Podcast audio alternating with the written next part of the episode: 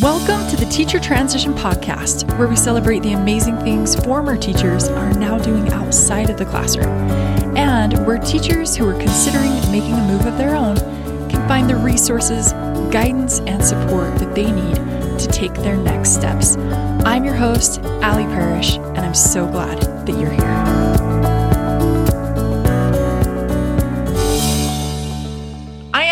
Excited for you to learn from my good friend Dan Randall in today's episode. Dan went into teaching and he knew early on that he was really interested in instructional design. And so his path led him that way.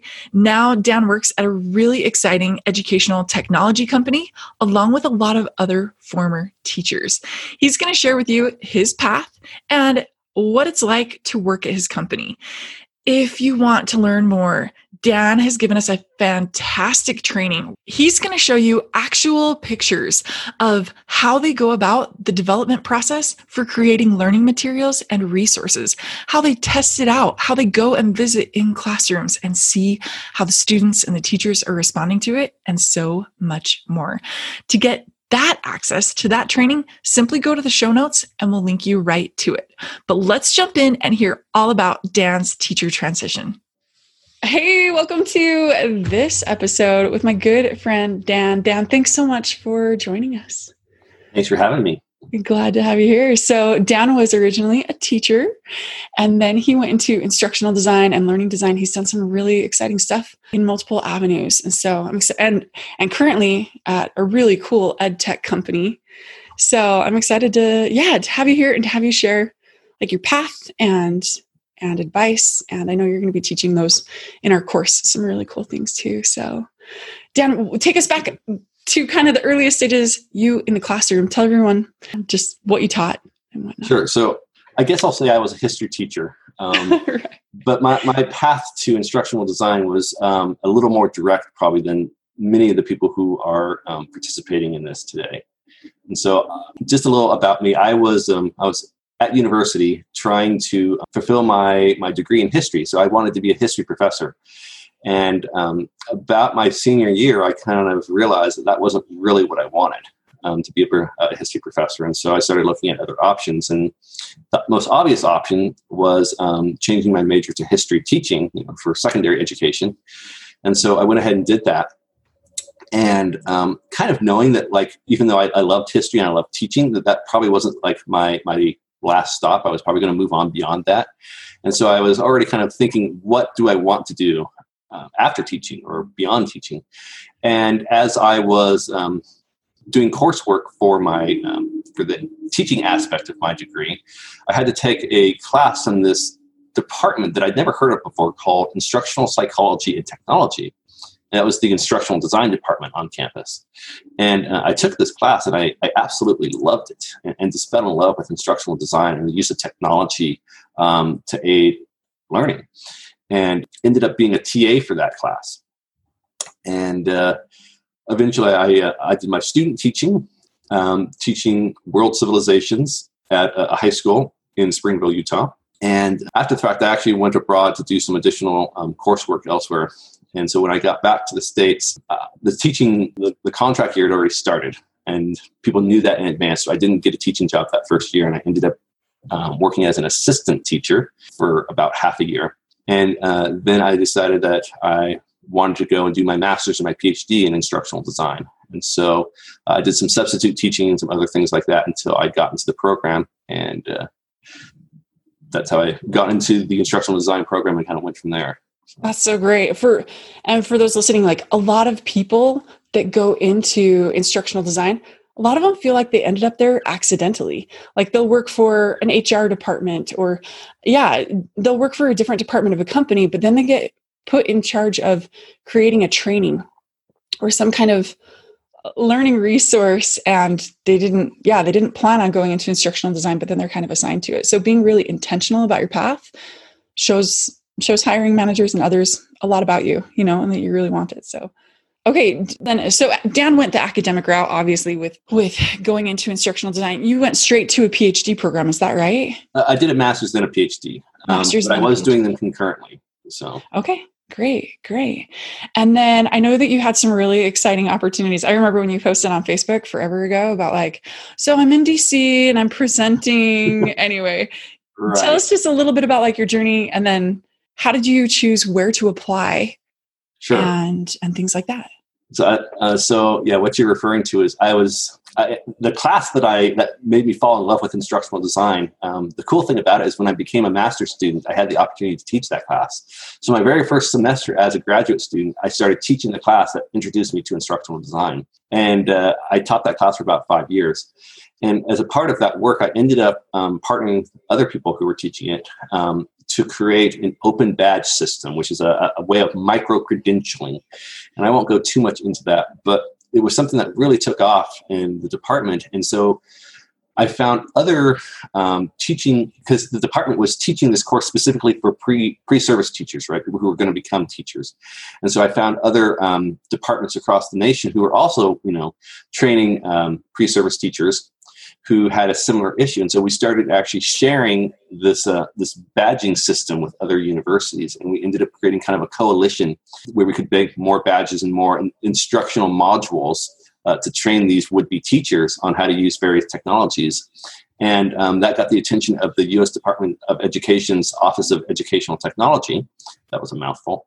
Um, and so they invited me to a White House summit to um, present on some of the work that I'd done to educational leader, education leaders from across the country. So, yeah, very exciting.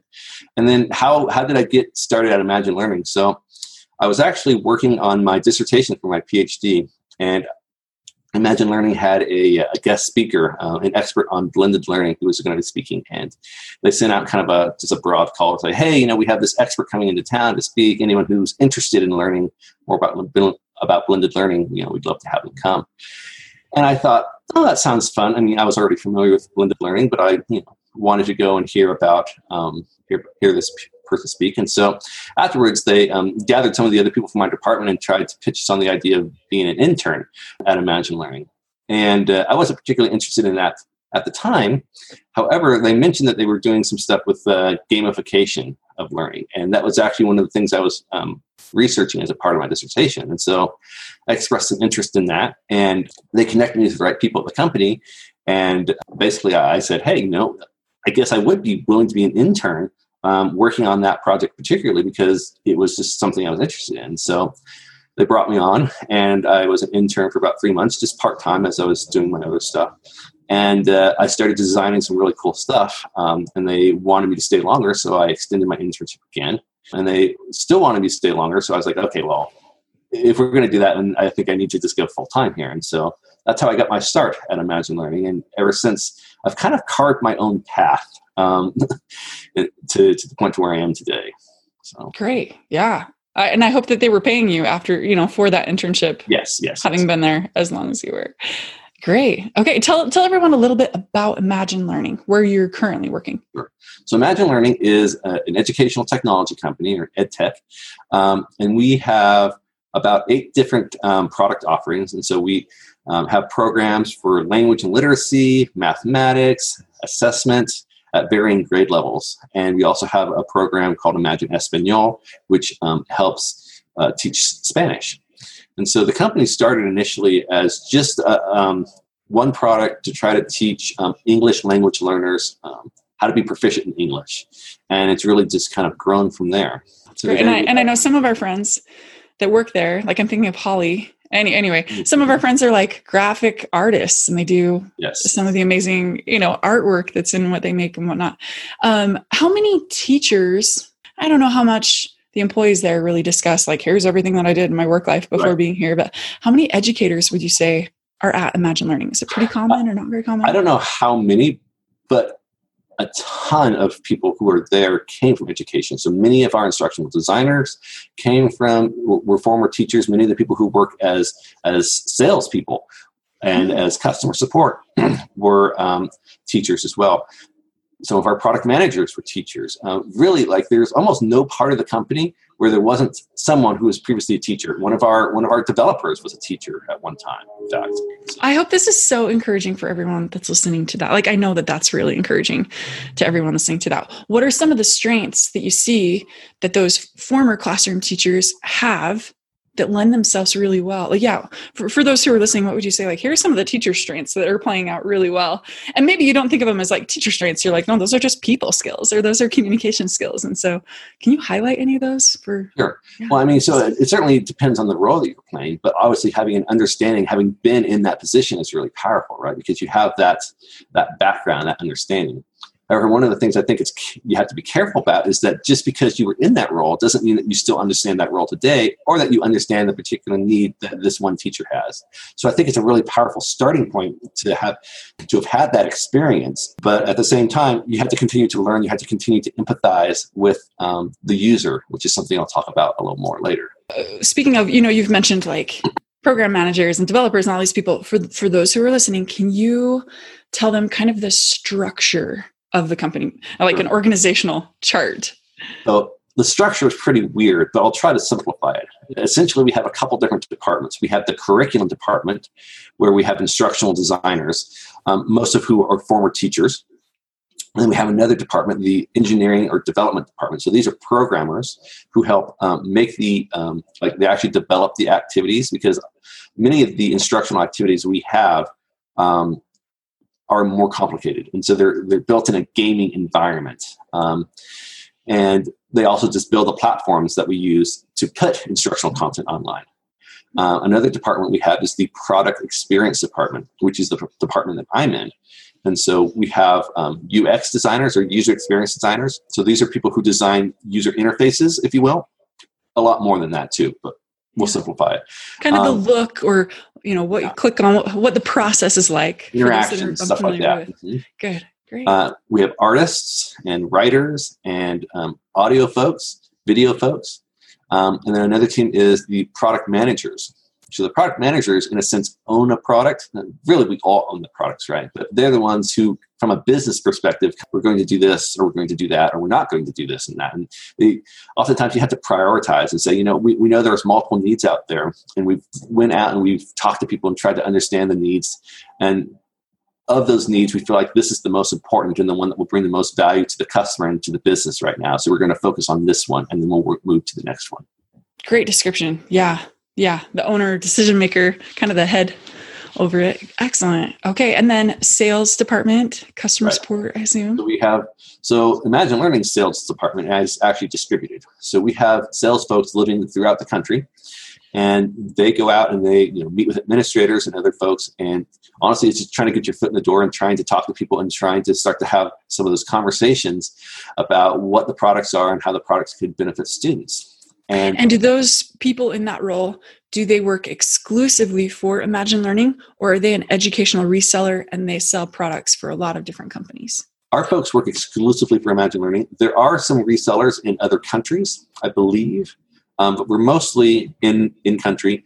And um, yeah, our folks work directly for us. We do have some folks who do training for us occasionally who um, are, are more on a contract basis yeah, our sales folks and our, our normal customer support people work full time for the company. And, and I know a lot of oh, I know a lot of teachers in our community are very interested in training also. Could you let us know are those training roles or positions are they on site like do they train in person or are they web-based trainings sure. what's most common? So there's actually two different roles and i'll be totally honest i don't fully understand some of the differences there. Uh, i think the ones that are part-time are more like maybe some type of onboarding trainings in certain areas i'm not sure. Yeah. uh, but the main role is our customer service managers and they they do both on-site training and um, at a distance through webinar or other means. Um, and those trainings could be anything from just getting started with various products to um, very specific needs that a particular school has. And so they might create some, some kind of training that's specific to that school. Great. And so if it is an on site training, then they are flying out to a different state. Got it. That's and, and those customer support folks actually do live in their various areas, but they cover you know a, a pretty good sized area too. So there's there are still some times where they're hopping on flights or certainly when they're driving several hours to go from one school to the next. Yeah. Yeah. This is so great. Guys, I mean, we're getting so much background and insight into different roles. Dan, thanks. Thanks so much for that. Are you wondering if instructional design and learning design would be a job that you'd actually enjoy? If so, we have a free two minute quiz that will help you find out. If it's a good fit for you, it will even let you know the specific aspects of instructional design that go with your personal strengths and interests. And if it's not a good fit, it will even show you other jobs recommended for you. So go to our site, teachertransition.com forward slash ID quiz to find out today. Okay, well, some of the people in our community have asked a few questions about about how you actually landed the job. So obviously you had, you know, an internship and it was a very natural progression of things. Can you tell them about resumes and I don't know if you've ever been involved in the hiring process of anyone at, oh my gosh, so, Learning, so many hiring. Um, so one of the biggest things I would say is have portfolio projects. If you have something in a portfolio, just a couple of things where you can demonstrate um, what you've done and who, like, you know, kind of what your process was, and you can show that. That's super powerful. I mean, we get you know so many different resumes, and um, one of the things that I always look for is like, let me see what you've done, and not just the end product, but also the process you used to get to that point, right? Because to me, those are both important. I want something that's good in the end, but I also want to make sure that you're using processes that are um, that are the most effective. Great. So portfolio, not just showing end product, but a process as well. This is great for everyone to everyone to hear. And I know that those in our course are like, awesome, I'm working on my portfolio right now. So this is excellent insight. Okay. Anything resume wise, or do you give more, yeah, like more value to the portfolio? honestly, I'll look at resumes for maybe 30 seconds. Um, but yeah, I really, the portfolio is what I want to see. I totally agree. Completely understand. Definitely. But obviously, you know, the more instructional design that you can put on your resume, the better it's going to look, and the, and the more likely you are to get through. You know, to to me, because honestly, there are HR people who are filtering stuff, right? Mm-hmm. And I can still technically see those things, but they're going to probably um, show they're going to emphasize, you know, certain people other over others, right, based on the criteria that they have. Excellent. That's so great. And I, some people also have questions about compensation. For those going into instructional design, from what you've observed in the ed tech world, compared to the salary of a teacher, do you see most of them enter at about the same pay, a little less, a little more, or any insights or kind of pro tips on sure. that? So I would say that probably on average, instructional designers are going to make more than teachers, especially um, teachers who maybe only taught for a few years. Um, so my wife actually worked at Imagine Learning for a while, and when she came came on board, she actually um, got a, a, raise. She'd been a teacher for 16 years. And so when she joined Imagine Learning, she actually was making more, and she was already doing all right as a teacher. And, and I, I just want to add on a personal note: she and I taught in the same district, and we all lived in the same neighborhood before the two of you were married. I just, I just love that we're yep. like so connected, so fun. All kinds of connections. Awesome. Yep. Yeah. But um, one of the things that's kind of ironic is that I was, you know, when I started at the company, I was um, finishing my PhD, and I, to be totally honest, I kind of negotiated my way into a position, and so I didn't try to negotiate salary too much. And she actually started um, in her position making more than I had started at. So wow, so, way to go! Yeah, I make more than more than her now, but at the time when I had started compared to when she started, she was making more than me. Yeah, good for her. That's awesome. That's awesome. Great insight. Huh. Very good insight. So well, and we'll have to have her on in yeah. another episode so that she can explain that transition that she had yep. from the classroom too. So yeah, that 16 years of teaching was not um, was not lost on the people who hired her. So that's so great. I know everyone's probably like, oh, I want to ask her a lot of questions. So we will definitely have her on. I'm looking forward to that already. Okay, so let's come to a couple more of our questions. What are some of your favorite things about what you do and where you work? Things things that you like and so, that other teachers might like as well. One of the things I like is just solving interesting problems. And so uh, that, and that's actually kind of my position, right? Is I've created this unique position at the company where anytime there's like this big hairy problem, they just give it to me, which is both a blessing and a curse. But it keeps my keeps life interesting because I'm always working on something different, right? And so that's one of the things I really enjoy. And I really enjoy being able to do really innovative things. So instructional design is such a broad field, and what instructional design looks like at one company could be very different than what it looks like at another company. At one company, you might just be literally making some, you know, documents on Word and like sending out a, you know, almost a form. Hey, here's some basic, you know, instruction. Make sure you've read through this thing, you know. At another company, you might be making something that's, you know, maybe more visual, but it's still, you know, very passive. And, and, and it's, you know, hey, we have to have compliance training, and really we're just trying to check a box, right? And so, I mean, that's kind of on the far end. And on the opposite end is where I like to live, and so, one of the, the, cool things about being an educational technology company that I really love is that the instructional design isn't just something that goes along with the product or isn't just something that's being used internally. It, it is the product. So, that means it gets a lot more attention, it gets more money dedicated to it. And so, you can do really innovative, interesting things. That's such a good insight. Yeah. Because at an ed tech company, you know, or an educational company, you know, well, at a different kind of a company, instructional design is oftentimes, oh, that's part of training. Right. Or that's part of if you need to learn how to do this aspect of the job. But at an education company, education is the company. And so the instruction is that central figure. Gosh, what a what a really good point. Thanks for mentioning that. Yep. Yeah, that's great. Can you tell everyone what is a regular day at work like? I knew you were going to ask me that. Um, my regular days, I don't have regular days, um, but typically what I will end up doing is I, I spend a lot of times in meetings because I'm the director of my, my team, but I'm working with people from other departments to try to understand what the current needs are, where we're hung up in our process, um, and how we can get past those hangups, what the next um, aspect of the design is going to be, how that's being developed, answering questions. Right now, I'm working on a, um, a project around assessment.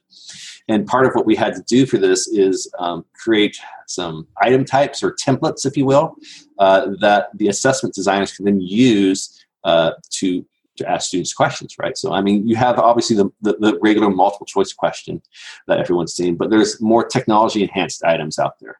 And so, I designed and built these technology enhanced um, item types, these templates that then uh, assessment designers are then filling with content.